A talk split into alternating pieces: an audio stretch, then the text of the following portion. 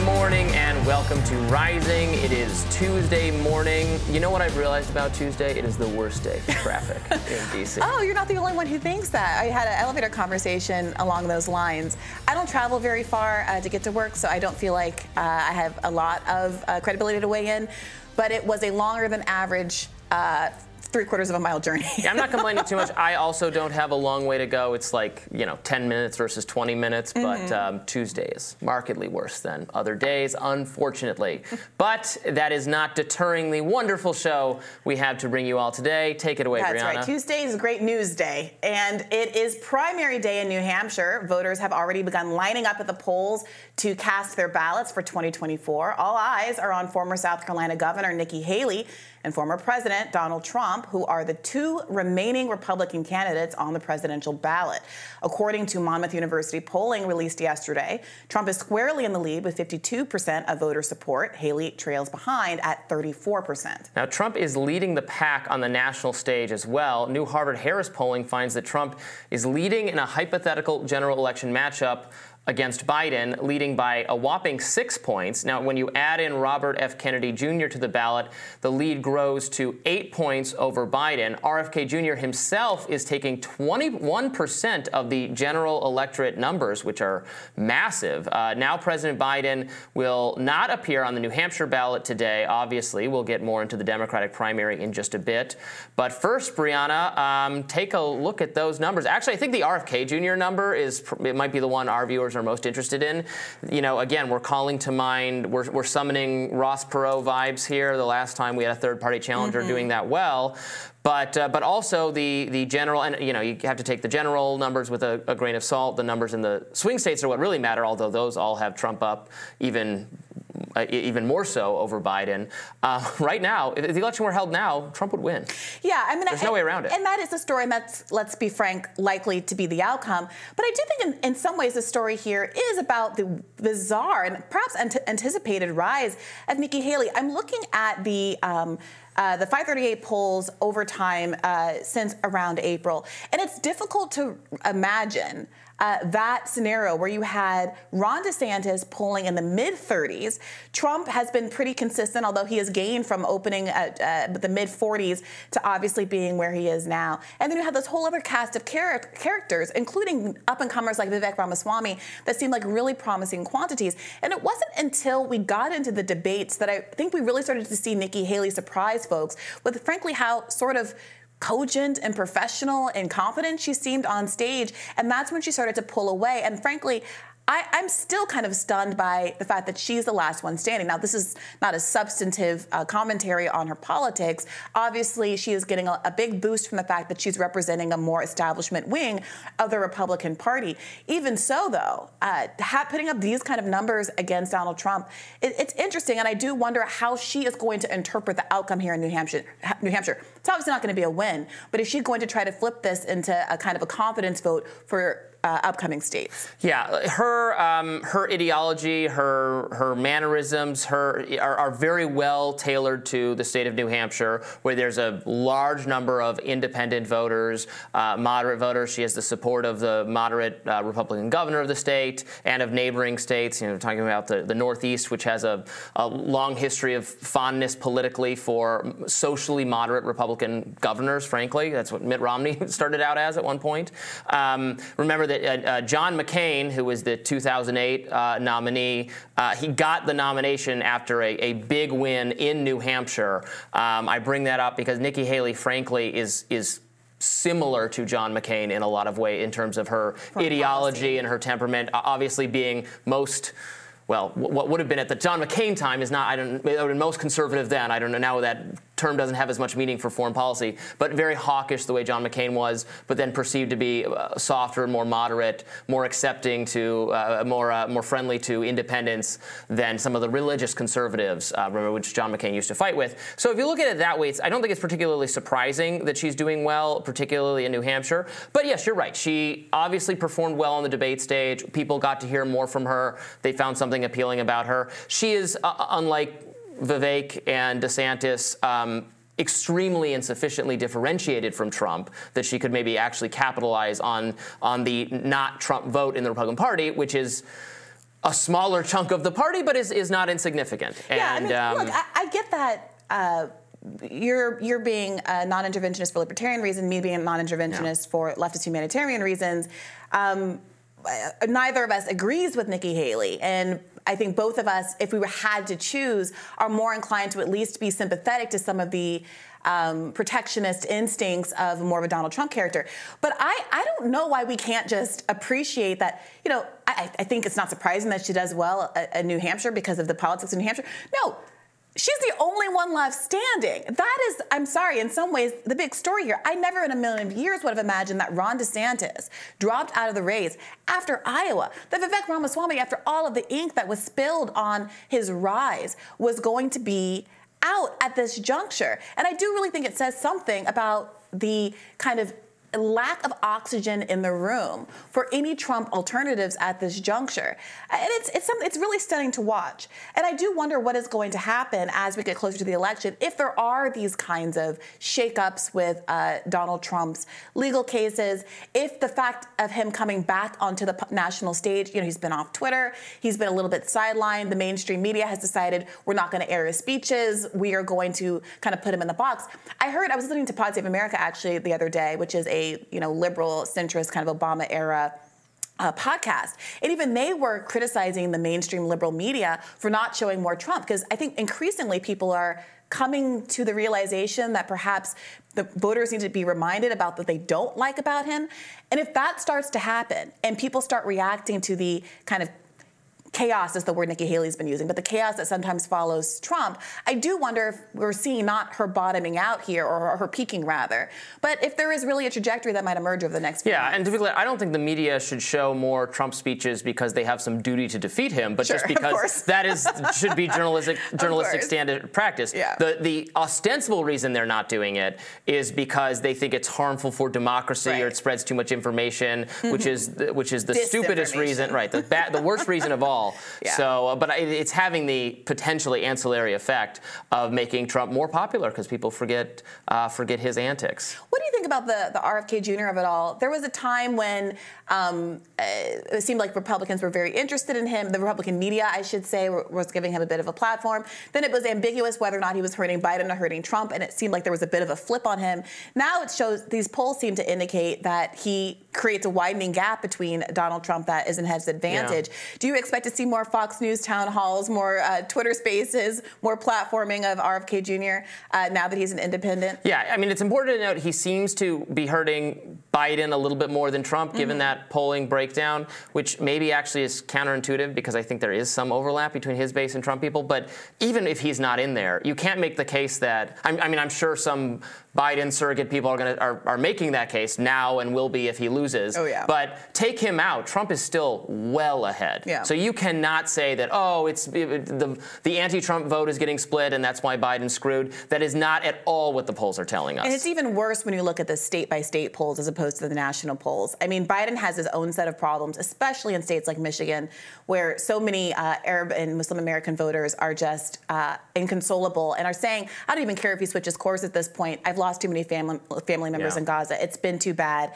Um, and I don't know how he's going to dig himself out of that particular hole. I did look at uh, the polling results. So there was there was then another poll that also put in um, I think Jill Stein and some other third-party Cornel candidate West, Cornell maybe. West, and uh, that brought down the RFK number just slightly. Um, uh, so some of those third-party people. So th- there are people out there who are really sick of the two-party system and are, you know, as, as different on some issues as an RFK Jr. and a Jill Stein and Cornel West would be, um, are, are done with the two parties and, and the failure they have visited upon us and are And interestingly, uh, Andrew Yang, who was kind of uh, trying to start something new uh, with the Forward Party, he recently uh, endorsed Dean Phillips, who is the other uh, Democratic uh, Party candidate.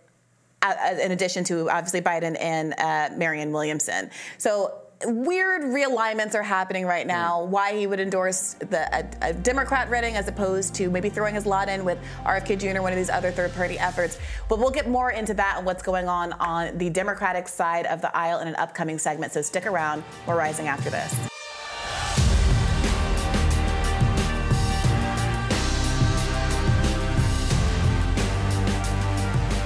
New polling out of Israel finds a majority of Israelis support a future demilitarized Palestinian state if it's tied to the release of all the October 7 hostages. The Times of Israel reports that 51% of respondents said they supported a deal that would see the release of all remaining hostages, Saudi Arabia to agree to normalizing relations with Israel, and Jerusalem agreeing to the eventual establishment of a demilitarized Palestinian state. This week, bereaved family members of the missing hostages stormed the Israeli parliament to demand their loved ones be freed. About 20 people in total disrupted the Monday Knesset meeting with chants of free them now and you will not sit here while they die there. The Times of Israel also reports that the Netanyahu government has proposed a hostage release deal that would suspend the war in Gaza for two months and significantly reduce the number of IDF fighters deployed to the Strip afterwards. This week, a no confidence motion put forward against Prime Minister Benjamin Netanyahu failed with only 18 votes in support. Joining us now to weigh in on all of this news out of Israel is Ami Kozak, political commentator, musician, and comedian. Thank you so much for joining Rising. Thank you guys for having me. Appreciate it. Yeah, it's great to have you on. Uh, let's dive right into it. Um, this deal sounds good to me in theory, good to you know every side getting something they want, an end to violence, return of hostages, some pathway forward. But I guess the question is: Is it realistic given what's going on in the political constraints? Well, I don't really understand what the political constraints are, given the fact that I don't understand why this hasn't been something everyone has agreed upon from the very beginning the unconditional return of men, women, and children being taken hostage and kidnapped from their homes in Gaza. That would certainly have led to de escalation uh, after October 7th. Uh, and I don't understand why there hasn't also been a call for the unconditional surrender of Hamas. And as far as constraints go, I think that a lot of people uh, engaged in this conversation are confused thinking that this is about geography when I think this is really about a an ideological hatred of Israel, the Jewish state, and Jews worldwide by the regime that it's fighting, which is Hamas. They don't want just geography, they want to destroy all the Jews. This is their ideology, this is what they say proudly. So, any apologist for them, any excuse for them, and any illusion that this is a political dispute or a geogra- geographical dispute, I think is very misguided. In 1948, 700,000 uh, Palestinians were driven from what is now described as Israel into Gaza, and their descendants are largely the refugees of that initial displacement.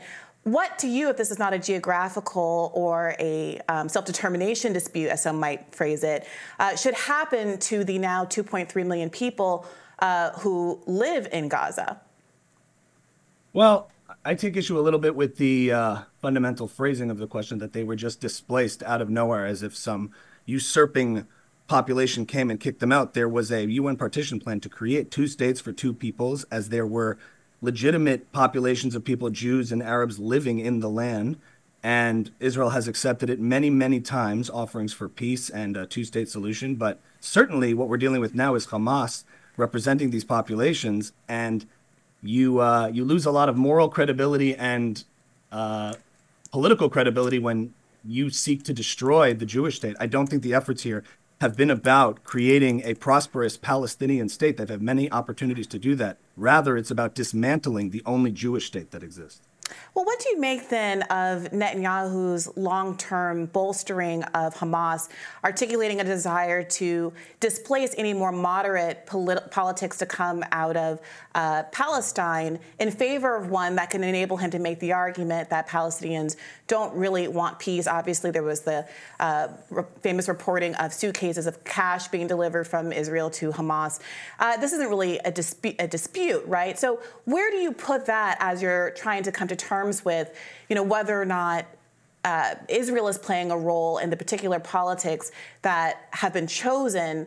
Not anytime recently, obviously, the last election was 17 plus years ago, but that has been chosen as a legitimate kind of elected uh, government of, uh, of Gaza. Well, I don't even know if I grant you that, but for argument's sake, if I grant you that somehow in some twisted way, Netanyahu, who is now politically doomed in Israeli society for being responsible for a massive security failure, somehow wants this to happen or wants Hamas to succeed. Why do you make every effort to shield Hamas of any agency or responsibility for their actions. They're independent actors that have committed atrocities against Israel that seek to destroy Israel. They're very explicit about that. They're very proud about their anti Semitism and their Jew hatred. So, why is that not the first question? Whether or not how Israeli politicians have responded to dealing with them? Why is the first question not leveled at the genocidal regimes that seek to destroy the Jewish state and Jews worldwide? That so, baffles me. And as far as a, a, Palestinian state and displacement, you talked about in 48, between 48 and 67, before there was any occupation of any territories, there was no Palestinian state or effort to create one. It was only when uh, Israel had acquired territory in defensive wars that somehow we're talking about um, uh, a Palestinian state at, uh, that Israel is only accountable for. I don't understand why the immediate impulse is to turn towards Israel to have full accountability when it's the one defending itself against hostility and continued aggression time and time again. So I, I, agree with the goal of eliminating Hamas. Um, Hamas should surrender in an ideal world, absolutely. Is the level of destruction, however, being visited upon Gaza in pursuit of that goal, is that something that's sustainable that can go on? You know, what if it's another? I mean, how many more tens of thousands of casualties would it take to eliminate Hamas? Is it even possible? I think U.S. intelligence officials, frankly, have some doubts about whether Hamas is, you know, as a embedded terrorist group is is not mm-hmm. equivalent to a state that can actually be overthrown the way Imperial Japan or Nazi Germany is overthrown. In which case, right. all of the death and destruction ends up being not only not worth it but counterproductive in, in, in terms of fostering more terrorism in the future. Right. Well, so now we're asking a practical, pragmatic, tactical military question, which, let's be frank, none of us in our armchairs in the West are equipped to do. And we still have to remember that none of this would have occurred. Uh, everyone who has been killed so far in this campaign was alive on October 4th, 5th, and 6th. You have to remember that in war, which is ugly and tragic, and nobody wants, who's a good hearted, peaceful person, doesn't want war, but in a war of defense, pacifism, and doing nothing to bring those to justice and rescue the hostages is completely immoral. And as far as what the military tactics should be and how to go about doing it, that's a separate question that a lot of us here are feel so comfortable uh, dictating how they should do it and what they should do. I think uh, when a regime like Hamas, which is genocidal explicitly uh, and hateful and murderous, is going is still has hostages, still has a one-year-old child in captivity and his family. Kfir Bipas just turned one years old, and we're not talking about the pressure to be continued to be put on Hamas to to de-escalate this situation and surrender uh, I I would hope that the there are people in Gaza that can see that when Hamas provokes Israel and aggresses against Israel, and this brings about this destruction upon their population, they would turn against Hamas, which some people are doing. Unfortunately, in Gaza, you don't have a free press and you don't have an open society in which we can hear those voices. In Israel, um, we certainly do. I've heard, uh, Briahna, I've heard you use Haaretz as sources many times, which only demonstrates a free uh, robust press that we have in Israel that is self critical, that is self reflecting. You don't have that in Gaza, so we don't elevate those voices to see it. When they speak out against Hamas, they're killed. When people speak out against Israel, you just displayed it at the front of this program. Israel has killed over 100 journalists since the beginning of this conflict on October 7th, in addition to uh, over 25,000 uh, civilians uh, and uh, 11,000 of those plus are children. About 70% of all of those have killed have been women and children. Uh, not to mention the devastation that's come from denial of food, water, uh, gas, electricity, medical supplies, et cetera, that's led to uh, widespread hunger and the spread of disease. So I do wonder if you could weigh in on whether you think that that is beha- appropriate and what, if anything, is the ceiling on how many children, uh, women, and other innocents should have to die in Gaza before there is an end to the disproportionate killing here? Certainly. I mean, the leadership in Hamas that's billionaires living in mansions in Qatar could have used a lot of the humanitarian aid and resources in good faith to help build infrastructure, used all that cement instead of building terrorist tunnels for the purposes of killing and kidnapping Israelis, to build roads, to build infrastructure, to build schools, to provide resources, to provide food. They don't do that. They sit in their mansions in Qatar, uh, are worth billions of dollars while their people suffer. And I think it only demonstrates that the effort here is really not to create a thriving, free Palestinian state, it's to dismantle and destroy the Jewish one. You said it before. You think the problem started in 1948 when the Jewish state was created. So the idea here is not to create a free Palestine. It's to cr- destroy a existing Israel. That's what the goal is. So if we want this killing and this destruction to stop, You need to start investing in re-educating your youth and your children to stop hating Jews, which which they do, and to stop aggression and attacks against Israel and, and stop firing rockets. Start investing in your own communities. Start investing in values that the West shares. Start investing in a free, open society and spreading those values instead of values of hate and uh, anti-Semitism and oppression. And these are the values that are being spread in this society, and these are the things that the uh, Hamas leadership perpetuates proudly. They don't. Speaking they don't of investment, speaking of investment, America has invested more in Israel than any other country in the world. It's an affluent country. America gives, in the best of times, 3.8 billion dollars on average a year, and is now obviously. Uh, uh, initialized uh, billions of dollars or more uh, after October 7th. Uh, to what extent do you think America should continue to provide aid to Israel as the international community uh, starts to grow in consensus about the violations of international law that are happening in Gaza? I mean, to what extent? There's an academic discussion to be had about the ways in which Western countries should support each other, but the uh, relationship between Israel and the United States strategically is a very valid one, given that we are fighting a lot of these same enemies, a lot of these same radical ideologies that seek to destroy not just Israel and not just the Jews, but the West in, in, in its entirety. So a lot of these uh, enemies are linked. So support for Israel in any which way it can, I think, is completely justified. And how America does that in the form of military credits, in the form of actual aid packages to help defend uh, is, uh, Israel's citizens against these terror attacks, to help uh, be a uh, secure strategic ally in the region, in a region where Israel's neighbors certainly wish to destroy it, but also the United States. There's a strategic advantage. So uh, the America first argument against Israel doesn't make that much sense to me, given that America and Israel share the same enemies. Well, and I'll give you the last word here, so maybe you can just respond to this. Um, I, I, think the America First concern is that uh, the U.S. government should put, uh, uh, it should not do anything to undermine Israel's security necessarily, but that the American government is responsible for the security of the people of the U.S. and that more mm-hmm. meddling and interfering in the Middle East, uh, in the Middle East, as happened in Afghanistan, Iraq, Libya, Syria, etc., um, inspires terrorism against uh, against Western people, against U.S. people, against some of our troops stationed in these countries. You know, we've seen escalation now in, in the Red Sea with the Houthis. And, uh, you know, I, from my standpoint, it's not about Israel, I think, has every right, or the people of Israel have every right to confront a terrorist attack and to respond to Hamas. But is it making the U.S. safe, uh, more safe to be, you know, along for the ride is the American first concern. Sure. Well, I think there's a lot of you know trauma after foreign wars, where in which America does meddle and it doesn't have a strategic interest. But not every foreign affair is alike. And this idea that America retreats and pulls back from things when we share common enemies, as I said, I mean, the Houthi flag, I believe, says what: death to America, death to Israel, death to the Jews. Uh, I don't think this is a dispute over geography that America's meddling in. This is an ideological dispute of a clash of civilizations, a clash of values. And so uh, to the extent that America can uh, aid and assist in fighting Israel's enemies, which are also its own enemies, um, I think there's a perfectly just case to be made for that. And I also just want to say, like, you know, it's very important for for people to have moral clarity on this issue because it's not just the monsters that perpetuate these acts against civilians uh, that should be condemned, but when we have apologists in the West that make excuses for them, when we call terrorists resistance movements and apply that term so broadly as an abstract term to make things that are not alike alike, I think we do a lot of damage, and it's just as dangerous to perpetuate those ideas. So I think the it, you know having this sort of moral confusion and uh, and uh, moral equivalency across the board to every single situation.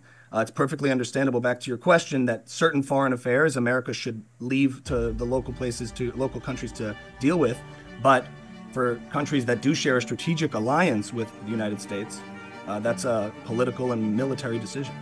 Ami, thank you so much for joining us. I think it's really important for our audience to hear as, from a Zionist perspective as well. Thank you very much for having me.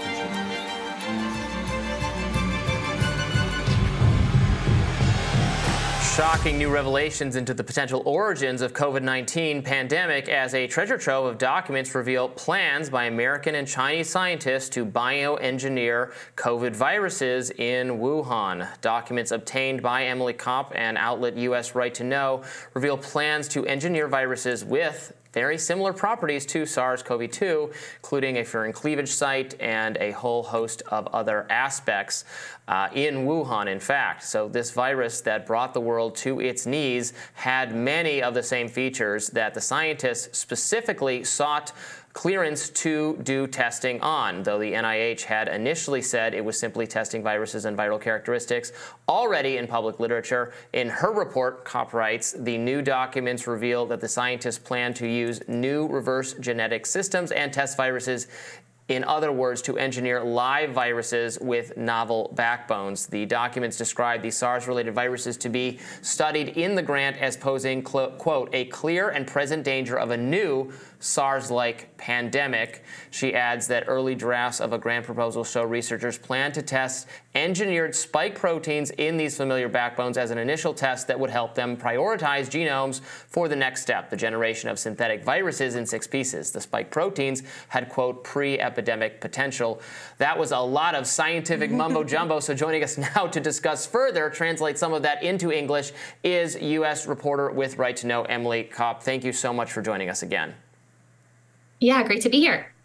So we obviously like to have you on anytime there's even uh, you know a small amount of new information, but I took this to be, despite being very technical, kind of a, a, significant finding that this proposal, I believe called the diffuse proposal, that they looked at in 2018 to do uh, research on a on a, a COVID on a coronavirus, um, and to to give it um, elements that that uh, resemble the, the virus in the pandemic we came to know and love so very dearly. Uh, go into this further, what this shows us about how these two things could have been connected. Yeah, I mean, Robbie, as you laid out um, quite well, this is very technical, but um, important. And essentially, the documents that I obtained are the meeting notes and early drafts of a proposal the year before the pandemic to engineer high risk coronaviruses in Wuhan. Um, and what they show is that while some key features of SARS CoV 2 that made it into a um, pandemic pathogen, the worst pandemic pathogen in a century. Um, while they are very rare in nature and we don't see them in related viruses, they were central to the esoteric research interests of the coronavirus experts working with the lab at the pandemic's epicenter. So, if we want to get a little more specific and a little more technical, um, you know, these documents are not a step-by-step manual for engineering SARS-CoV-2 precisely, but it gets us pretty close. And so their idea was to engineer novel spike proteins and use them to generate models and reverse genetic systems with which they could design the most dangerous SARS like coronaviruses possible.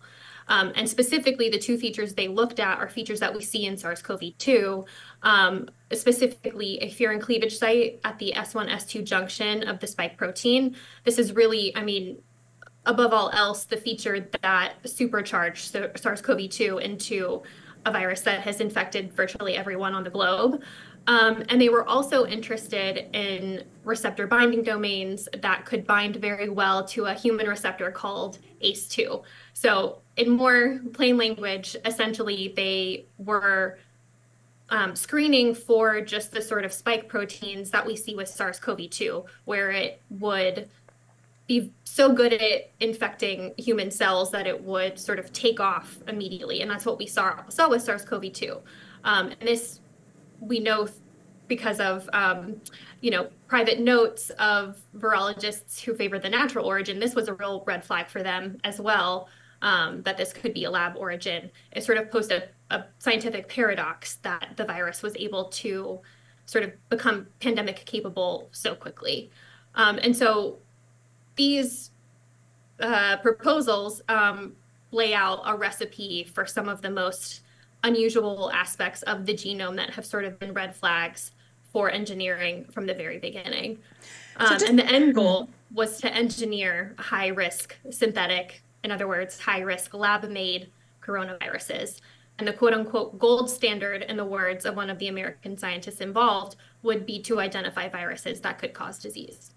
So, just to be clear, the new documentation is about a grant proposal called the Diffuse Grant Proposal um, that was led by EcoHealth Alliance uh, President Peter uh, but that this was a proposal that remained in the proposal stage. It did not go into effect, but we're saying that the existence of this proposal provides some background evidence of the kind of research that people at this lab were interested in and lays the foundation for the likelihood that uh, COVID was lab made? Yes, that's a, a important um, distinction. This proposal was rejected by the sought after funding agency DARPA. Um, but the significance of these documents is really just to give us a window into the research interests of the scientists working most closely the Wuhan Institute of Virology. And the documents I obtained also show that this work would be relatively cheap. For example, engineering the novel spike proteins would cost about $1,000 per spike protein. Um, so while they were seeking millions um, and didn't receive those millions, this work could be done um, relatively easily. Um, and in fact, that's a reason that they sought to work with the Wuhan Institute of Virology is because it would cut costs. And do we know, um, sorry, do we know anything about why uh, the proposal was rejected by DARPA? Yeah, so there is a letter that was obtained by the independent research group Drastic that indicates that DARPA was concerned about just the sort of things that concern mm-hmm. us looking at it. Um, you know, now in hindsight, they were concerned about the viral engineering work um, being conducted here. And keep in mind, the American scientists had actually misled DARPA into thinking that um, the high risk work would occur in North Carolina and not in Wuhan. Um, I reported on that a few weeks ago. Um, so even thinking that all of this work would be going on in the US, they found it to be too risky, or at least according to this letter, um, that has not been, um, as far as I know, independently verified.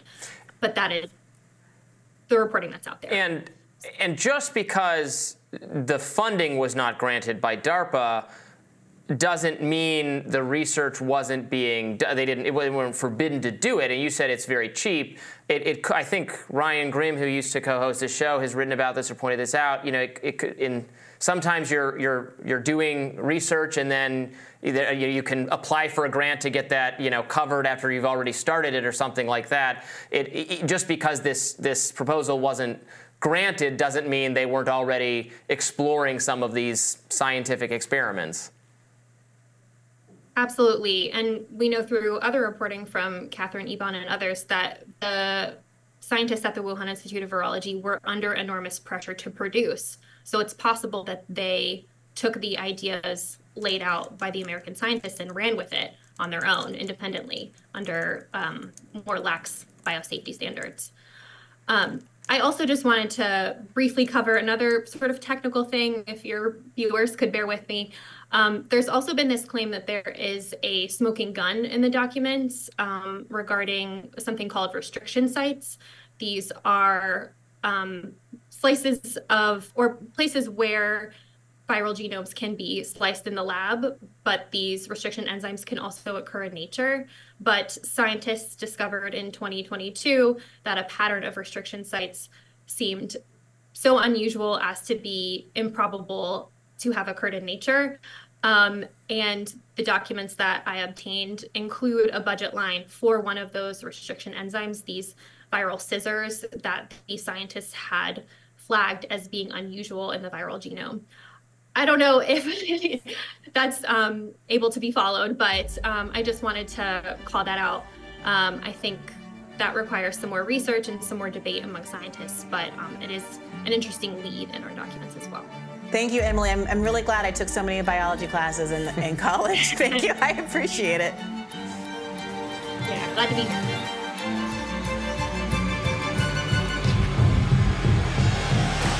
John Fetterman seems to be continuing his journey to the right, at least on the issue of Israel. The Pennsylvania senator made comments on Israel and immigration during a recent appearance with Jake Tapper that ran contrary to his party's base and received plaudits from those on the right. Let's take a look.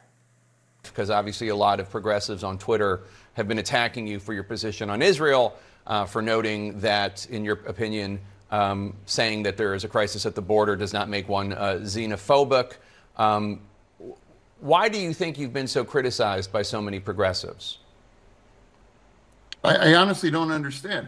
I, I don't understand why it's controversial to anybody to decide that you're going to stand with Israel in this situation. I honestly don't understand why it's controversial to say we, we need a secure border. Uh, I've been very clear. In fact, that was weaponized against me as Republicans in my race. That I'm very much a, a, strong supporter of immigration, and you know my my wife's family. I, that's the uh, Oregon story about that. Uh, and I think two things can be true at the same time. You can be very supportive of immigration, but we also need to have a secure border. Fetterman also received some attention following Ron DeSantis' announcement that he had dropped out of the GOP primaries. Responding to an article announcing DeSantis' departure, Fetterman posted a photo of eh, Mickey Mouse dressed as a king with the text, You come at the king, you best not miss. Some took this as a reference to Donald Trump, who's regarded as the seeming de facto leader of the Republican Party right now, though I see it as a reference to DeSantis' own personal feud with Disney, personal political feud. All right, starting with Fetterman, I'll just say two things. Um, he is not being dinged for some abstraction of having a, wanting a secure border. Everyone in America can say, of course, I want a secure border. I don't want dangerous things to come into the United States. Right. I don't want people to be queued up at the border for humanitarian right. reasons, sleeping on streets, being bussed around a city to city. Many people I who agree. are Democrats can observe that there is obviously a capacity crisis at the border that needs to be resolved. The question is how it should be resolved, and specifically the indictment uh, against Fetterman is that he literally held out his wife, who was an undocumented immigrant, as a as an indication of his compassion for the plight of the undocumented at the same time that now mm. he's advocating for very different kinds of policies to address the crisis at the border. He is not just someone who is married to someone who is an immigrant. Very specifically, she came here as an undocumented kid. She was a dreamer who I believe gained citizenship through marrying John Fetterman. So to have had the very personal experience to be in love with someone, ostensibly, who is the kind of person in the exact same situation that so many people you're now allying with on immigration issues are vilifying and would have deported in a heartbeat. That's the hypocrisy. That's the crit- critique that he's getting. That he seems to have flip flopped on his views because his him him putting his wife's story out there seemed to indicate that he was going to have a very different posture on these things. Yeah, it's interesting. I mean, I'm obviously somewhat out of step with the right on this issue because being very hardline on immigration is a big part of Trump's identity and a big part of where the conservative movement has headed in the last 10 years. Some of the change in direction on the Republican Party has been more aligned with me on foreign policy, but on immigration and some economic issues, it's definitely been the other way. I, I want, like Elon Musk says, Elon Musk says, I want, you know, we want to have less illegal immigration because we want to have more legal immigration. We want to make it easier for people to come here, mm-hmm. to work, to participate in our economy, to move freely. Um, and that would be better for everyone. That's obvious. If the people want to come here, they should be able to do that, and that would make our country a better, richer place. And I don't, as I've said so many times, I just don't. I, am not persuaded by the narrative that the, the, doomerism some people have on the right that if we bring in all these people, that's going to be spelled the end for the Republican Party. The demographics are destiny, great mm-hmm. replacement idea, just is not is is is clearly not true because the people who come in have a have a mix of values. Um, some of again, some of the people that are that I would say are most hostile to uh, to conservatism or to what the right wants to do. Th- their ancestors have been here for hundreds of years, and they're the most affluent people in our society and the most powerful and well connected, and, and went to all the elite universities. They're not the people coming here. But of course, we need to. We want to have like like you just said. I, and we're not particularly far apart on this issue, really it's better for safer for the immigrants to not have to come here under these unsafe conditions, these marches through the desert, relying on um, uh, gangs and drug traffickers and all those people. And I, I, understand for people who live on the border on the U.S. side, um, you don't want the the the disorder of having tent sure. cities be setting up, sure. having the processing be difficult. So we do need to fix all of that. Sure. Okay. So that's that's one aspect of it. Going on to the Israel question, you know, Fetterman is a free agent, obviously he can have whatever opinion that he wants on Israel. But it's worth noting that it's not progressives that are upset with him, the way uh, Tapper, uh, Tapper, Jake Tapper is framing it. Of course, t- we, we are. Like, the left is upset with him because the left largely um, enabled him to get elected in the first place and, and provided him so much political cover and resources in terms of campaigning and the like.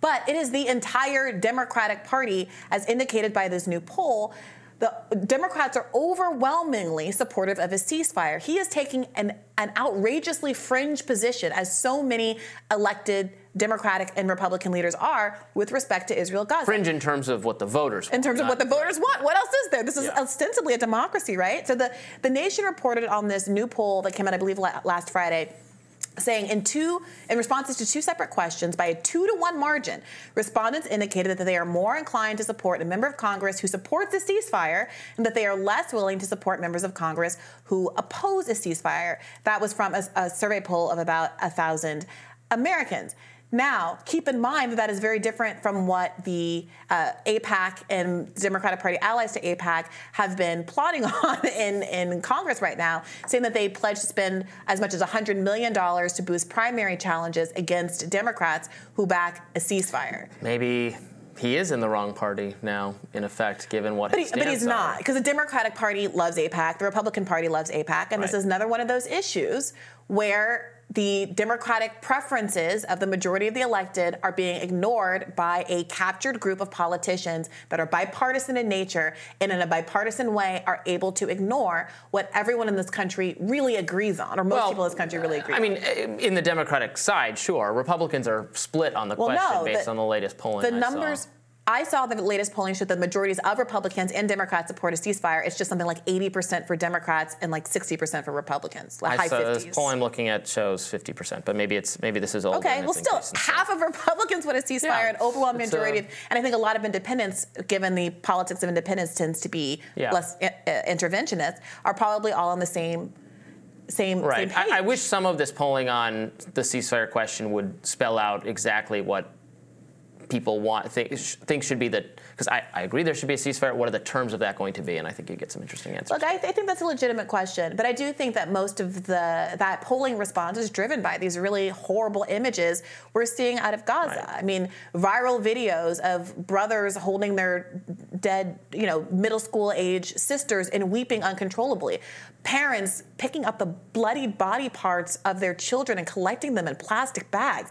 I mean, as much as the mainstream media, I mean, look at the image that we have on our screen right now complete and total devastation that really belies the idea that this is Hamas being targeted when you see demolition charges being set by uh, the IDF for entire residential blocks, watching them Right. walk away and then film it on their social media, blowing up an entire I mean, but some of the people who oppose a ceasefire, it's like I agree. I think if Israel should agree to have no more violence against Gaza, and Hamas should agree to have no more violence against Israel. That would be a ceasefire, right? That would be it's a it's ceasefire. a probably some of the people who oppose that don't believe that Hamas would follow through on that. They think there would be further attacks Well, against the- the Israel, so there can't be a problem is- ceasefire until Hamas is defeated. Well, the fundamental problem is mean, that that doesn't liberate the Palestinians from their occupation. And not to mention, of course, even on the West Bank where there is no Hamas, there have been hundreds of Palestinians killed. Now, an American citizen was just a, a Palestinian American who had visited um, Gaza on a trip, I think to visit family or what have you.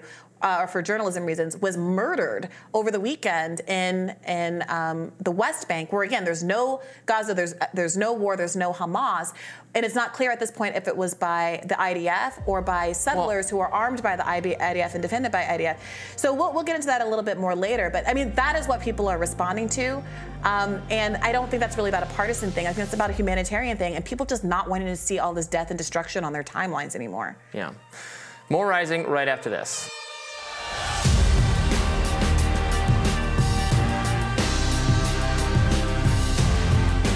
New updates in the case of embattled Georgia DA Fonnie Willis as she fights back against accusations that she acted improperly by hiring her alleged lover to serve as the special prosecutor in the Georgia election interference case against former President Donald Trump. Now, Willis has been accused of having an affair with Nathan Wade, the special prosecutor, and was set to give a deposition in his ongoing divorce hearings.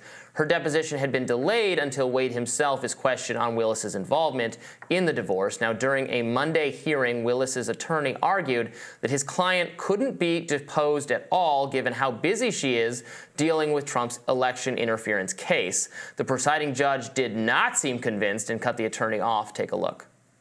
coordinates on a monthly basis at least 500 or more cases for indictment.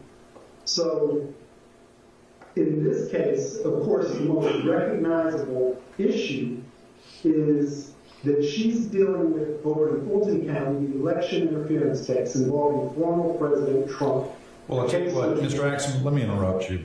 Let me Yes. ask you just to focus on the part of the law that says um, the proposed opponent lacks unique personal knowledge of any matter that's relevant.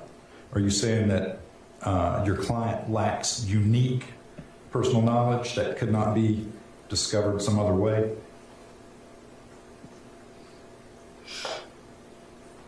I would argue that she does, that the knowledge that she may or may not have is not unique. But some are arguing this is all just a distraction, and that while the allegation against allegations rather against Willis are indeed bad, they don't change the merits of the case against Trump. Elie Mystal at The Nation has argued as much in a new article, writing, the whole thing looks awful, but Willis represents the state of Georgia. She is not the state of Georgia. If she and Wade were kicked off the case or eloped to Fiji or quit to star in the next season of Love Island, the state of Georgia would still have a case. If every criminal trial stopped because a prosecutor was throwing money to some bit on the side, we'd have to open the jails and free a whole bunch of people. All right, what do you make of this, Rodney? Well, I mean, sure, that seems like that's accurate, that the case will still just be brought by different people. Um, I, now I know that the prosecution never likes to have to restart a case because um, it, it I think it lowers their success. Uh, just tactically, they don't want to do it. But that might be that's going to be what they're going to have to do in this case. It's fine. Um, I, it's not clear to me that that's. I mean, it hasn't gone very far. Yeah, that's. I mean, I think. So it might not matter. El, uh, Elie Mystal, he was arguing that the case is there's already people who have taken pleas in this case it's not something that's it's not going to get started all over again from you know we're, we're in midstream. So the implication of what he's written here and he's a much more knowledgeable lawyer uh, and, and, legal journalist than i am um, seems to be that they would just be on the outs and they would be replaced which has no real implications for trump's uh, prosecution other than you know maybe some delays um, people getting up to speed et cetera. But given some of the allegations are that wade doesn't have any special insider knowledge here it might actually be an improvement for the management of this case. Yeah. And and, and, and Elie's Elie's argument here is that Fani is bad and there's no defending her. He makes that very clear up top. But that Trump's team has also sort of overplayed their hand in trying to say, well, you got to basically drop out the charges against me because there was this misconduct. Yeah, there were more details in Axios about the actual dollar figures involved here. So he was hired for $650,000 so far, $250 an hour is what he's being paid. And, uh, and again, then the the corruption part of it is that they're alleged to be together, and he they took trips together, and he paid for her trips. So it's a it's a kind of kickback mm-hmm. if, if for her to hire him. Um, and then also and then receive some of that money back in terms of the vacations they were taking together um, looks uh, looks real bad and they're not and no one at this point is really denying that they were in fact involved in yeah. taking these trips. Yeah, so I mean, that's points, pretty confirmed now. Yeah, Ellie points out that although she's denied impropriety, she has assiduously avoided denying the underlying claim that she's in a relationship with yeah. Wade, which speaks volumes. And in that, so basically, her lawyer was saying there she can't be bothered with this. She's saving the world from Donald Trump, and the judge was like, ah, that's not gonna that's not gonna work here. yeah, like I actually really appreciated the even-handedness of this Nation piece um, from Elie because he, he's he's very upfront with his feelings. Like I would love oh, yes, to be able I, to defend see, her, uh... like, but I just can't. There's just no defending her. And he says that just because it looks like a bad faith hit job, you know, he points out that the person who dug this up was um, um, was right. the, like the political operative. Uh, yeah, for for Donald who's on Trump. trial, who is one of the co one of the. Oh, um, I didn't um, realize yes, that. no, no, no. He's you know he's fighting for his own life sure, too. sure, but just because he says just because it looks like a bad faith yeah. hit job doesn't mean it can be ignored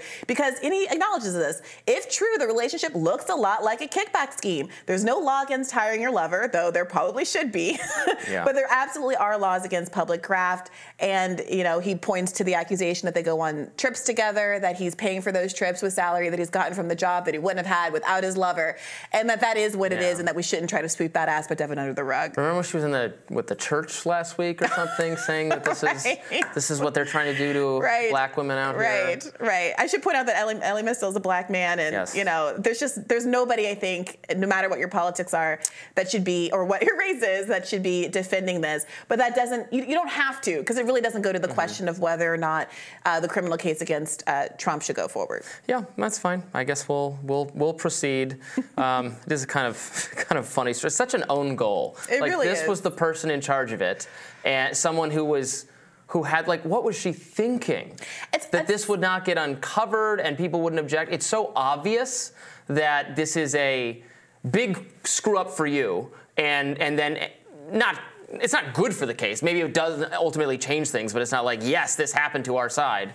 Yeah, and obviously this should not be a political issue, but let's not lie to ourselves, it obviously is. And the Democratic Party as a whole has an incredible investment in the outcome of these cases. This case in particular is one of the strongest against Donald Trump. Yes, and, the most consequential because it'll be harder for him to get out of it. He's convicted because it's a state case. He can't pardon himself from Exactly. it. Exactly. So for them to basically have allowed this to be mismanaged in this way, I'm sorry, it's a searing indictment of what are they actually doing over there and why is it so hard for them to get professionalized and actually execute on any of these plans?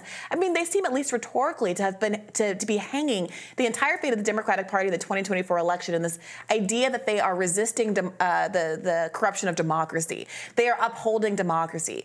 And these cases against Donald Trump are really the linchpin of that argument in a huge way. And to not have scoured the country for the very best attorneys, scoured uh, Georgia at the very least for the very best attorneys to be involved in this and to not have the level of oversight that would have prevented something like this from tarnishing what is otherwise a really important case is negligence of the highest order. Right. I mean, it it uh, it will cause some people to think that oh, see, the other side's corrupt too. Right. Which is the whole the whole issue. Right. Yeah. Fascinating. I'm sure we'll continue to follow this as it develops, and we will have more rising right after this. Vivek for Veep. Some New Hampshire voters seem to think that would be the best case. They're all in for Ramaswamy, according to new polling data. He's leading a potential pack of vice presidential picks at 28%, with his closest competition for Trump's vice president being Tucker Carlson and Kerry Lake, who are polling at just 9%. Now, those numbers were even higher for a potential Ron DeSantis presidency, this poll being taken before he dropped out. 31% for Ramaswamy when, when doing that pairing. For Nikki Haley, Tim Scott, however, seemed to be the most popular VP candidate, with 23% backing him for to be Nick Nikki Haley's VP. Ramaswamy has already endorsed Trump for president. Here's a reminder of what that looked like. Right now, we need a commander in chief who will lead us to victory in this war. That is this man standing right here. If you want to seal the border, vote Trump. If you want to restore law and order in this country, vote Trump. If you want to defeat the deep state, vote Trump. If you want to fight inflation, vote Trump. If you want to revive national pride in this country, vote Trump. Hashtag pride. All right, so, so tell me, are you at all surprised by those polling results? Um, no, not really. I, I think, uh, I mean, that tracks with a more maybe online group of people um, who, for whom Vivek Ramaswamy and Tucker Carlson and Carrie Lake are very popular um, figures. Um, I, I don't think Vivek Ramaswamy is a likely VP, VP pick, frankly. I think he might earn a position in Trump's cabinet. Um, as I said yesterday, I'm at this point feeling Haley herself or Tim Scott, um, or maybe Kristi Noem, the, who is who was also on that list, um, the South Carolina governor. So, I mean, looking looking at this, I mean, Haley doesn't stand a chance, right? Uh, in terms of this, just this Yeah. poll, obviously, N- nowhere nowhere in the running. Vivek, Tim Scott, Ben Carson. I've heard Ben Carson's name floated, but again, but just by people online. I, am not. I'm not at the secret meetings where they're deciding these things. But I mean, and then Tucker Carlson, which is a perennial. People, right? People always bring that up. Tucker Carlson, obviously beloved by fans of Trump, by the MAGA base, uh, most popular um, political commentator on the right, uh, particularly for pro-Trump people, has said over and over again, as definitively as anyone can possibly say it, he has no interest in VP. He has no interest in running for president. He wants to be a media figure. He really doesn't want it. There's we're ju- people just say that because they like him. Yeah. He has denied it strongly, right. and I we're have every peaking. reason. Why would Right. we ever leave this right. spot? Yeah. yeah, same. Also not running for president or vice president. You said you don't want to be involved in politics Never anymore. again. You, you wouldn't you wouldn't take up the call to serve as press secretary Nope. in a uh, Never press Not even in a. Marianne Williamson. Never press secretary No. because you you can't speak for yourself, and I'm not in the habit of lying. Mm-hmm. Um, t- then okay, Sarah Huckabee Sanders. What's that about? I've, I've heard that name. She was really well liked. Remember being Trump's, um, was she the first press? Uh, she was one of the press secretaries. Um, a lot of uh, uh, Republicans really liked how she handled the media. Um, her very, you know, not like, I, I wouldn't say she was like deliberately combative, but just like, I already answered that question. Yeah. Next question. She seemed to handle her herself well in that arena. Yeah. She did well. Um, I, I mean, I get it. It's just surprising to me that and and people serves, have such serves long. as she's governor of Arkansas. Believe. Yeah. It's, it's just surprising to me that people are still thinking about her in that capacity. But I guess it does make sense. She's certainly qualified and would not be. I don't think she would cause Trump trouble, and Speak- that's the main job of a of VP. people who might cause Trump trouble, there's Yep. Carrie Lake, Yep. uh, who is actually running for uh, Senate in in Arizona. Um, so remember Blake Masters. So in the, the last the 2022 midterm, she was the gubernatorial candidate. She lost pretty narrowly. Um, Blake Masters was the Senate candidate who lost narrowly, and Blake Masters wanted to make another go of it and run for this um, for this uh, House seat that opened up and um, and uh, but for, well, so first he wanted to run for for for Senate again. Kerry Lake said, "No, I'm doing that." They had some fight about it on a, a phone call, and he said, "Okay, never mind. She can run for that. I'm going to run for this ho- open House seat, like in the Republican primary, for uh, uh, Debbie Lesko, Republican who retired." Uh, but bec- uh, Kerry Lake was so mad that he even dared to think about running for the Senate seat again. She endorsed a different Republican in that race, and so did Trump. Oh. So he's, I think he's likely to lose that House race. even. Well, I mean, you had made the point. um, Don't mess with when her, she that's lost. you made the point when she lost that, that she was one of a, um, a slate of uh, kind of Trump election denying candidates that just didn't do well in the midterm elections. And so again, I think you're right. Labeling her as part of the group that is not going to help Trump out, or at least be neutral. Um, I don't think he needs more people who are invested in, you know, Trumpism or whatever that is. Right. He's he's the king Especially of that. not who are specifically invested in the relitigating past elections Of aspect of that. That is right. just that is not. It's not a winning. It's so not a winning seem issue. smart. It's like shooting yourself in the foot. Um, I, we wanted to play. We do have this clip of Trump reacting to uh, Tim Scott's wedding announcements. Remember, I said he got uh, engaged over the yeah. over the weekend, and I, I do think Scott is pretty up there as a likely potential uh, VP pick for Trump. Let's play that. We have another one. Everybody knows him. And today was a big story, the biggest story out there. He's engaged to be married. We never thought this was going to happen. What's going on? A very, very fine person, a, a man that we work so closely and I work so closely with. He was in the Senate. He's been there now a long time and one of the most respected people in all of Washington, Senator Tim Scott, South Carolina. Thought it was a funny way of saying Yeah, it. what took you so long, Tim. Scott? Look, going going out of his way to to say that does seem to indicate there's a closeness in that relationship, and that's perhaps part of why Tim Scott is uh, second placed on this poll uh, uh, of potential candidates. I am interested about some in some of these people who are rounding out the bottom. Nancy Mace uh, is at the bottom with less than one percent. She is someone who's been floated as a kind of more moderate, not as uh, um, intense on the abortion issue, able to play like thread that needle, frankly, in the way that Donald Trump has done, apart from obviously the reality of his appointments. Um, I mean, she's than others. t- for, for her to even rank, honestly, though, is is is. Impressive for I mean she's a House member. She doesn't have a huge national profile. I think she's becoming increasingly very well known to you know DC insider people. She mm-hmm. does the the more of the um, the media circuit. She's very available to the press. Mm-hmm. She's putting out a lot of statements. She's becoming better and better known. But I, I don't think that's a not like it's an yeah. indictment of her that she's low. It's actually to her credit that that's she's a becoming point. a more that's a And I think she presents Republican. well. And I would be interested to see more conversation about her. See what what she says when she's asked about whether or not she'd be willing.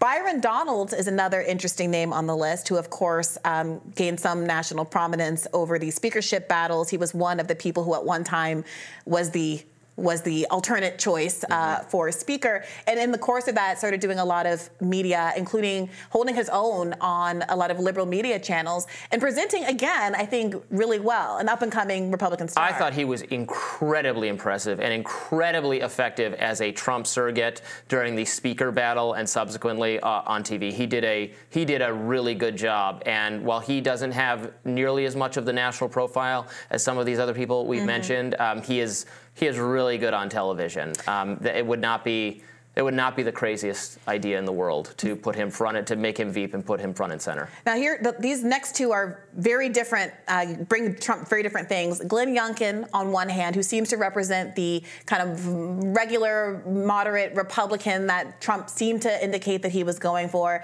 and Marjorie Taylor Greene. Again, Marjorie Taylor Greene is another Kari Lake type pick. Like you're just picking the same, the same exact thing. That's not adding any kind of um, like temperamental diversity mm-hmm. to the mm-hmm. ticket. I, I don't think um, that's something to do. And, and, and then Youngkin, you know, he's he's he's very well liked by Republicans as Virginia's governor. He was very often proposed as an alternative to Trump for like a kind of never Trump movement, which is not that he's necessarily so moderate or anything, but he, he, he presents it kind of like Nikki Haley in a way that is more pleasing to Republican establishments while still having run on a lot of the COVID and school and anti wokeness stuff, mm-hmm. uh, maybe being a little less hard edged about it than a DeSantis, but you know, not being some sellout RINO on those issues yeah. either. So a lot of good things to say for him on that front, but um, but I don't think that's. Would he happen. want it? It's not clear to me that he. I don't think it. he wants yeah. it. I don't think he. I, I, think he could have aspirations down the line to be president to, to run. Um, I don't think he wants to tie himself to Trump at this yeah, moment. that feels right to me. All right, let us know what you think in the comments and stick around. We have more rising for you right after this.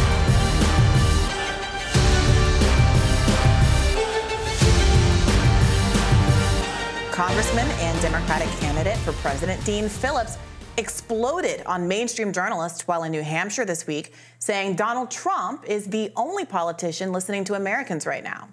I've said this 18,000 times. I'm only doing this to defeat Donald Trump. Nobody seems to want to do that in the Democratic Party right now, other than me, because Joe Biden can't, is my proposition, because the data says he can't. No one in the country right now cares. In fact, most of the people in the country are going to the Trump rally right now because he's listening to them. No one's asking about this stuff. I'm just frustrated. I hope you understand why I'm getting tired of it. You're doing your jobs, but you're not asking the questions that Americans give a shit about. Now, in case you forgot, President Joe Biden will not appear on the Granite States ballot today after he pushed the DNC to move the party's first primary to South Carolina. Even though the president's allies are encouraging voters to write him in, Democrats are worried that he could be embarrassed by high turnout for Phillips or Williamson. What does success look like for them? How are they defining that? I would say that the Biden campaign is lowering expectations about what's going to happen here, but they're really just ignoring what's going to happen here. Are they giving a number at all? Well, or? privately, they'll point to the fact that there are so few precedents for this. They'll look at maybe Lisa Murkowski running as a write-in candidate, but that was a general election. You had a Democratic nominee, a Republican nominee, and a write-in. So there really is no blueprint. What would be, I think, the danger zone when you talk to Democrats here who've seen many, many, many primaries, they're nervous about this because of what happened in 1968. Lyndon Johnson did not put himself on the ballot. Eugene McCarthy got 40% of the vote. That was a surprising showing for a challenger. And even though Lyndon Johnson won the primary, he was out of the race three weeks later. And so when a lot of Democrats are nervous about President Biden, whether he's strong enough to lead the ticket again, a, a disappointing showing less than 50% here might be a problem less for the Biden than campaign. 50. Now, as I mentioned, Biden is even in danger of losing to Marianne Williamson. You look at the fact that he is the only sort of elected Democrat who's running. Marianne Williamson is also here in the state campaigning. I think he needs to finish ahead of her to be sure. And a lot of people here I've been talking to say she might actually beat him. Now, both Williamson and Phillips made their final pitches to New Hampshire voters last night. We're going to offer tuition free college and tech school, Medicare for all, subsidized child care, tuition free college, and an, and, and, and, and guaranteed living wage, a guaranteed sick pay. We're going to turn a war economy into a peace economy. We're going to turn the, the scourge of addiction into the gift of recovery. And we're going to turn a dirty economy into a clean economy. There has been a 50 year war on the middle class and the poor in the United States. I'm Marianne Williamson. We're going to end that war. I'm going to make sure of it. So much work we have to do. We have to protect Social Security for those who are retired and have earned it, not just protect it, but enhance it. So that's what America's all about. But are we going to be able to achieve any of these things with the dysfunction and, frankly, the current candidates at the top of the tickets? No. That's why I'm running for president. I know how to do this. I'm the second most bipartisan member of the entire U.S. Congress. I came from the business world where you could never succeed by demeaning, endangering half of your customers. You actually do the opposite. You invite people, you listen to them, you learn them, you welcome them. That's what I'm going to do as president. Now, that might be some of the first and only coverage you've seen of the, the Democratic primary candidates that are on the ballot in New Hampshire because the Democratic Party and their media apparatus has been insisting that there's nothing to see here, there will be no primary, this is not the primary you're looking for. Yeah, it's uh, it's incredible. Uh, it's incredible, especially given all the discernible, measurable frustration with Joe Biden in his own among his own voters. At the top, that doesn't exist. They said, well, he's entitled to it. He is an incumbent president. Of course, he's going to run for reelection. It should be his okay, let him let him fight for it and then and triumph easily. If right. there's no real dissent, then he can he can win in it. Just to, I mean, he'll have an easier time of it on in theory on paper if their argument's correct than he even did um, last time around when he won the nomination. But they don't even want to have that test. There's no reason for it. There's no reason to think it would make him a, a weaker or less effective candidate um, to get a little bit of practice going up against in a debate and in a in an actual measured election going up against the people who oppose him him. One from the one from the left and one from uh, kind of uh, to a more centrist place, maybe mm-hmm. you could argue, than him, and and see how that shakes out. I think it would be a very healthy exercise to sharpen him a little bit. He's trying to run the same campaign he did in the midst of COVID, where he could just hide in the basement, yep. and that worked because everyone was so scared and frustrated about the state of the world and a little fed up with Trump at the time. People seem less fed up with him now, That's and right. what they're fed up with is Joe Biden. And you're hearing even Dean Phillips express frustration. He's he was responding to reporters asking him what he thought were silly, goofy questions. And that's what provoked the blowup saying, hey, the only person who seems to be taking voters seriously, taking the idea that voters are demanding something of their politicians seriously, is in the next 10 over with Donald Trump. And I do think he's putting his finger on something there, which is that,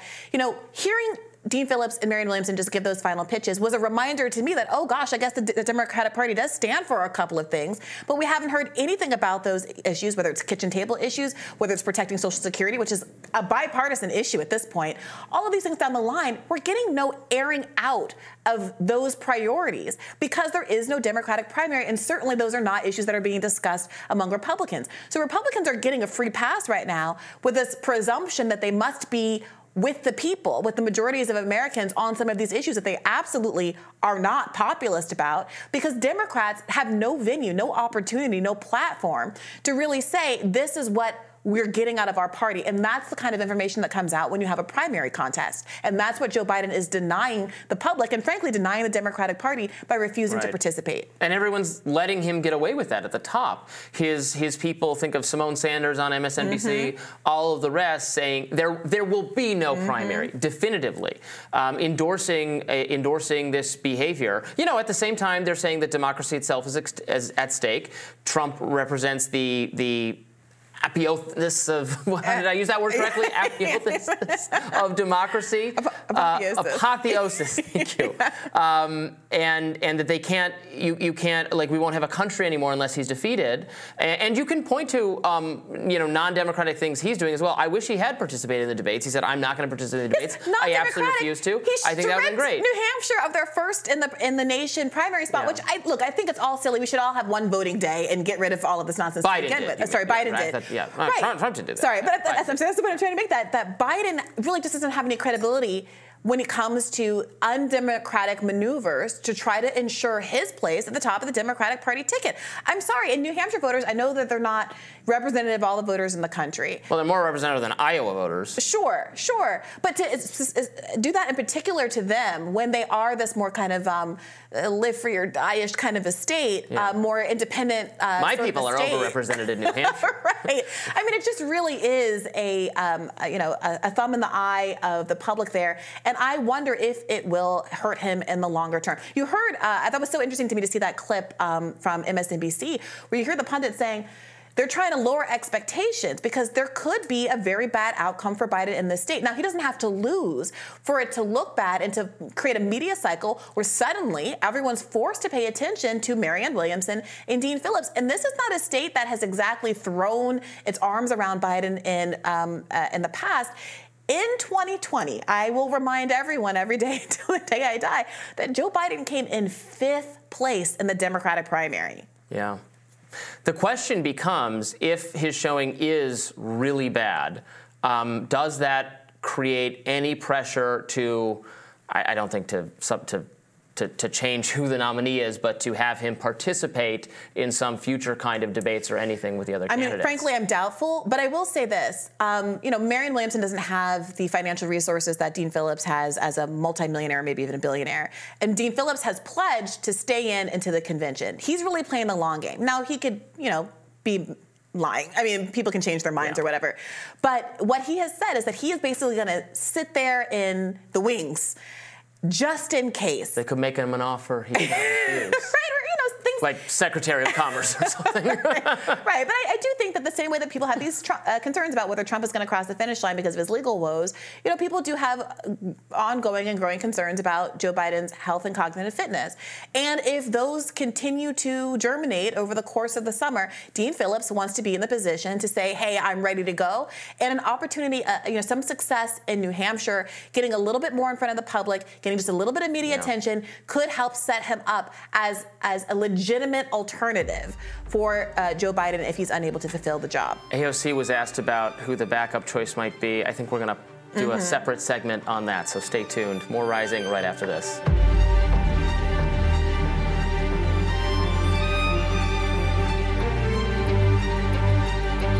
We have some updates on the crisis at the southern border. An immigration deal drafted by Senator Chuck Schumer and James Lankford seems dead on arrival in the House as congressional Republicans balked at what they saw as another mass amnesty bill. Chad Pergram writes on X that Senate Minority Leader Mitch McConnell is supportive of Senator Lankford's work to, quote, finalize the most substantial border security policy in 30 years that would come not a moment too soon. Meanwhile, the Supreme Court has issued an emergency injunction allowing Border Patrol agents to cut wire Texas had installed along the border near a popular crossing at Eagle Pass.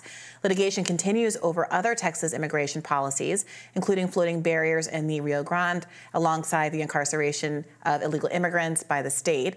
Those cases have yet to reach the Supreme Court.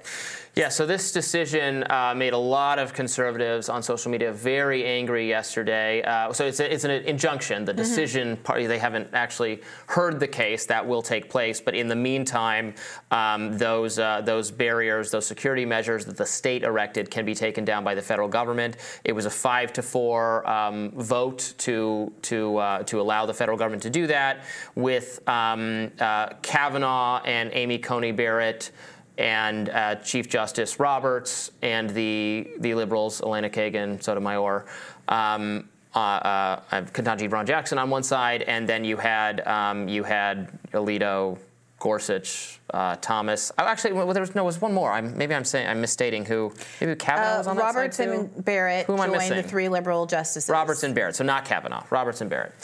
Um, so uh, that was perceived as kind of a as a betrayal by uh, but from uh, the conservatives on social media. Obviously, the issue is. Um, the federal, Federal government rights. claims they Right. have the jurisdiction, and it in the previous Supreme Courts have recognized that ultimately they have jurisdiction on the on international border yeah, issues. but this is a pretty So- clear federal preemption issue. I'm surprised, frankly, it wasn't um, uh, more lopsided holding. I mean, just take for a second, like imagine for a second that Texas is a Democratic state. imagine a world where Democratic Texas says, we're going to have open borders. Mm-hmm. Now, suddenly, would you feel different about whether or not federal policy should preempt state policy, given the kind of national implications of what a state on a border might do? So, this doesn't mean that, you know, federal policy is going to be one thing or another. And it certainly isn't an argument that no one's going to be losing the border. It's simply an argument that if you're someone who's hoping Donald Trump is going to win or is looking at polls that's indicating that Trump, Donald Trump is going to win, that the President of the United States federal mandate, the congressional mandate, is what decides border policy, not whoever happens to be in control of a state that happens to be on the border with another country. I think on the constitutional merits, you're correct. Um, that's probably frustrating and cold comfort for um, for the state of Texas that feels like you know the, the federal government is not willing to expend the resources to police the border, so we will step up and do it. And now you're saying we're not allowed to do it, which again I, I think uh, technically is in fact the case. That's how what the Supreme Court decided temporarily in this injunction and is probably ultimately what they will decide is that it is a federal government issue. The federal government needs to fix the immigration system. It's their failure to act that puts us in this position. I mean, but here's the issue. Biden has requested a $14 billion spend for the border. It's not getting passed because of Republican obstruction. So you can say that there's not enough commitment, there's not enough spending, there's not enough investment.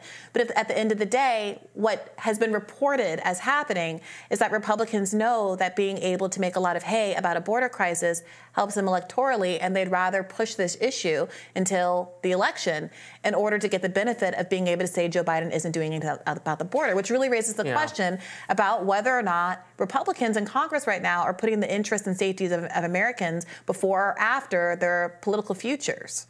Yeah, I mean, it's definitely a bipartisan failure and a failure not to pair it with some improvements to the immigration system because frankly, I mean, I have some, you know, I'm not as, as enthusiastic about the wall or very, I mean, people people have found ways around this. I don't want to spend a gazillion more dollars on security measures that are that fail or are overcome when what we really need to do is fix the underlying incentives and the system for people to come here so that they're not they're not coming here in that way, and then we're spending all this money on security measures that don't even work. I mean, it's a vast, vast I mean, border. I, it, look, the problem is that the underlying incentives. I know as much as some Republicans like to frame it as uh, the incentive is that Joe Biden and Kamala Harris are standing at the border with a big welcome flag saying "Everybody come to America." No, that's not, no, that's not what I'm no, saying no, at all. I yeah, said some Republicans. Yeah. You don't even identify as Republican, but the the the, the reality is the incentives are created by the fact that we're the wealthiest country in the history of the world that has spent so much of its time and energy and money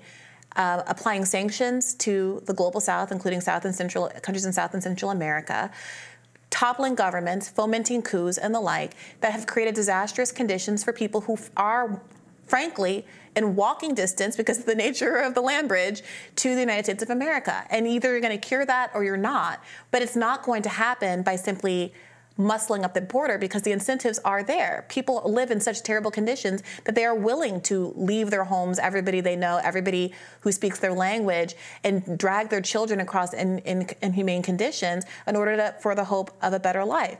So between between that that I think fundamental issue that's not being really addressed by either party and the fact that part of what's precluding this $14 billion package going through is Republicans saying, well, we don't, how are we going to pay for it? And trying to make it contingent on other cuts to other policies, some of which, I got to say, benefit the very Americans that they're saying are being hurt by immigration, these social safety net policies. That's why we have this uh, uh, lack of traction here. I mean, I would like to simplify, clarify, and simplify the actual system for coming into the country legally because it is hopelessly confusing. You Should, I, I, encourage everyone who thinks like, oh, why don't they just come here legally? Sit down, go through, um, you know, take a look at the website, all the different ways in which you could possibly qualify, and then you're not qualified, and you. I mean, it costs a lot of money. You have to hire an attorney to do it, yeah, um, I, and it, it is. It takes forever. A small number of people um, are admitted that way. Um, it is it is Byzantine and it is unnecessary and it's bad. I mean, for for people on the right, it's an example of government bureaucracy getting in the way of people peacefully Look, promoting prosperity in their own. I, I, have handled a pro bono immigration case successfully, uh, and it was asylum claim on the basis of uh, persecution in the person's home country. And the aspect of it that I found to be most Byzantine and what took so long is simply waiting on a response from the administration office. The backlogs are incredible because we cannot get any funding to hire more administrative law ju- judges and the personnel who administer these cases. You can't not spend money if you want there to be an asylum process that actually respects American rule of law and the values that we have emblazoned on the Statue of Liberty. There's no shortcuts around this. And I'm sorry, this is one of those instances where if you want the government to work effectively, in this case, the government being the entity that patrols our borders, you have to fund the government. And so I, am really interested to see what Republicans do about this. One right leaning commentator in particular, I should mention, uh, weighed in yesterday on Twitter. Tucker Carlson tweeted the following He said, So it's unanimous. Everyone in power, from the White House to the hedge fund managers to the Supreme Court of the United States, has decided to destroy the country by allowing it to be invaded.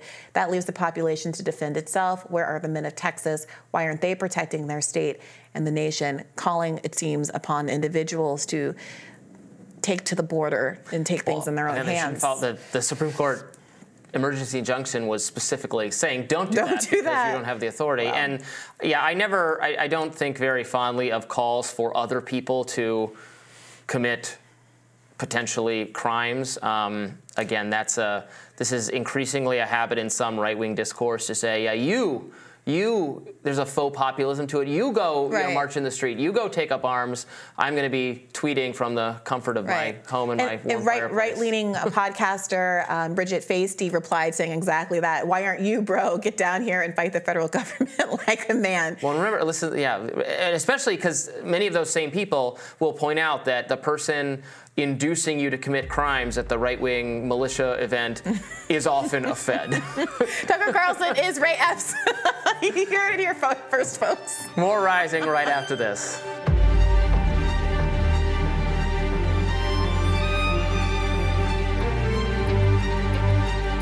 Alexandria Ocasio Cortez is making the case for sucking it up and voting for Joe Biden. Let's watch.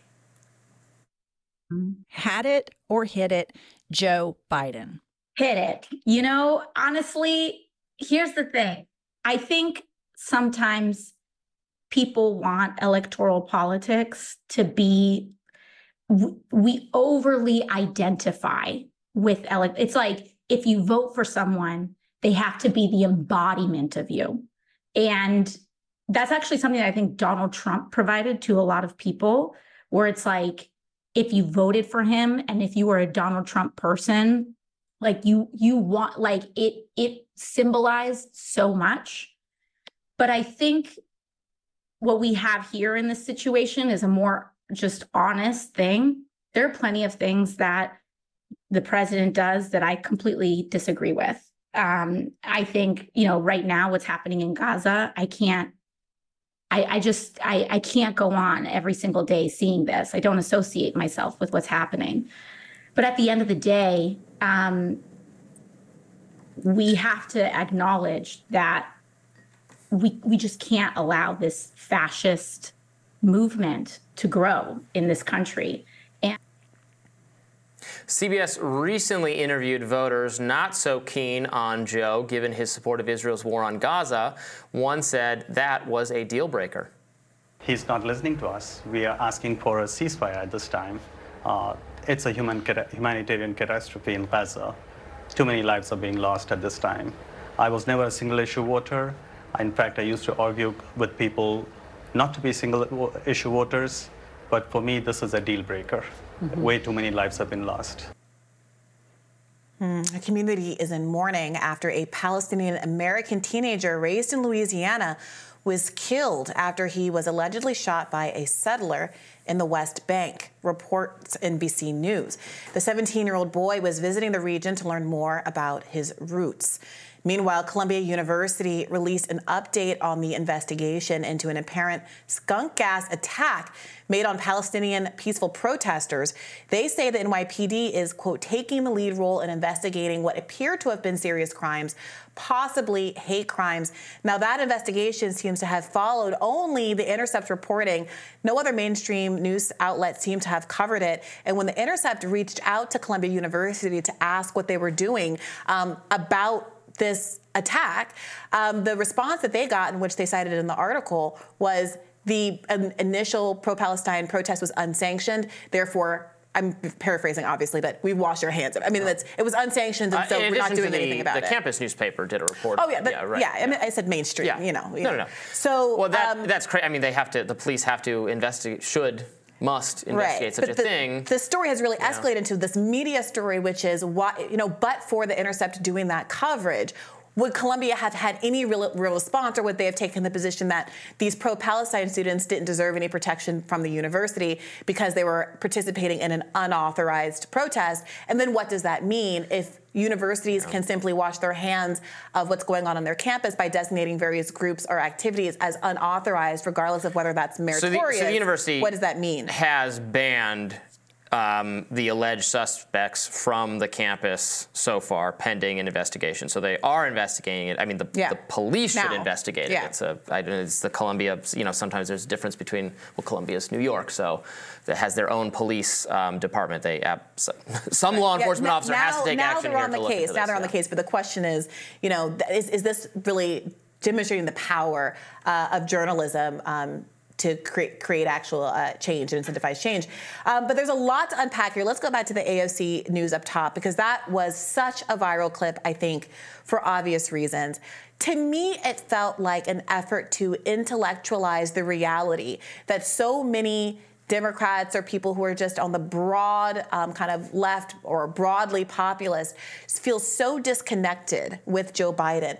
And this effort to say, well, it's weird, it's weird and Trumpy to feel represented by your presidential candidate felt like such a um, uh, like a, a coping mechanism for what the position she's in because she said she said specifically I don't associate myself with what's happening in Gaza. I don't associate myself. But ma'am, you are an elected representative in Congress whose job it is to advance the interests of your constituents. And so for you to sit here and say that you are going to endorse, which she did immediately endorse Joe Biden as soon as he announced, um, if you were going to endorse and ask people to vote for the leader of your party, you are associated with that. And if you don't want to, then maybe it's time for you to act on what you said you were going to do when you were first elected into Congress, which is to say, I'm going to have an adversarial politics. And in any normal country, Joe Biden and I wouldn't be in the same party.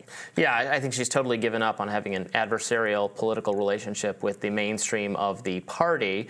Um, you know, I found her comments there interesting because I actually agree with some of what she was saying there in that it is not a, a healthy um, phenomenon to identify necessarily with a political leader in a, in a personality way. Like, this is not your family member, this is not your friend. It's the same way we tend to like. Um, uh, uh, like personalized celebrity. Oh, that must be a nice person. Sure. It, it has a. It has a. Like you should choose someone whose policies uh, agree with you. You agree with their policies and like that person. But we tend to have like Donald Trump obviously has some charismatic hold that even if he's not substantially delivering, people like what he says and what the attitude is and just want more of that. That can be unhealthy. But what I found interesting was, so I actually agree with that sentiment. But as soon as she, and we didn't play the, the rest, that was a, it was like a five minute clip. Immediately after she says that remark, and the, the host, who I don't know who they are, but they're, I don't know They're- what the show a, is, a, but it's a fun podcast. I mean, they're not. It's not a political podcast. so one of those immediately after says, "Yeah, Trump is like your alcoholic stepfather, and Joe Biden is your grandfather who you just want to like bring in and have a hug with." I'm no, no, that's exactly what AOC was just Yeah. saying. Is not healthy. It's not your father. It's not your grandfather. It's not a member of your family. Is a political figure who will disappoint you. Yeah. Who will take positions that you think are bad and, and don't hold. It's who who has the most opinions you like with, or policy more than opinions, is actually making the change you want. And if no one, then don't vote for them. Yeah, I mean, it's not that I disagree with you. I just think it's a straw man. The idea that people don't like Biden because they don't have a, you know, that, they're looking for a parasocial relationship. No, people don't like Bi- Biden because they see him as responsible for the genocide of 25,000 Palestinians that's happened over the course of three months. That's why they like don't like uh, Biden. And for you to sit there as a self-described socialist and not have a mumbling word about that, to, to watch your friend and coworker Rashida Tlaib be dogpiled and censured by our government, her speech rights stripped away and being condemned by our Congress for advocating for Palestinian rights.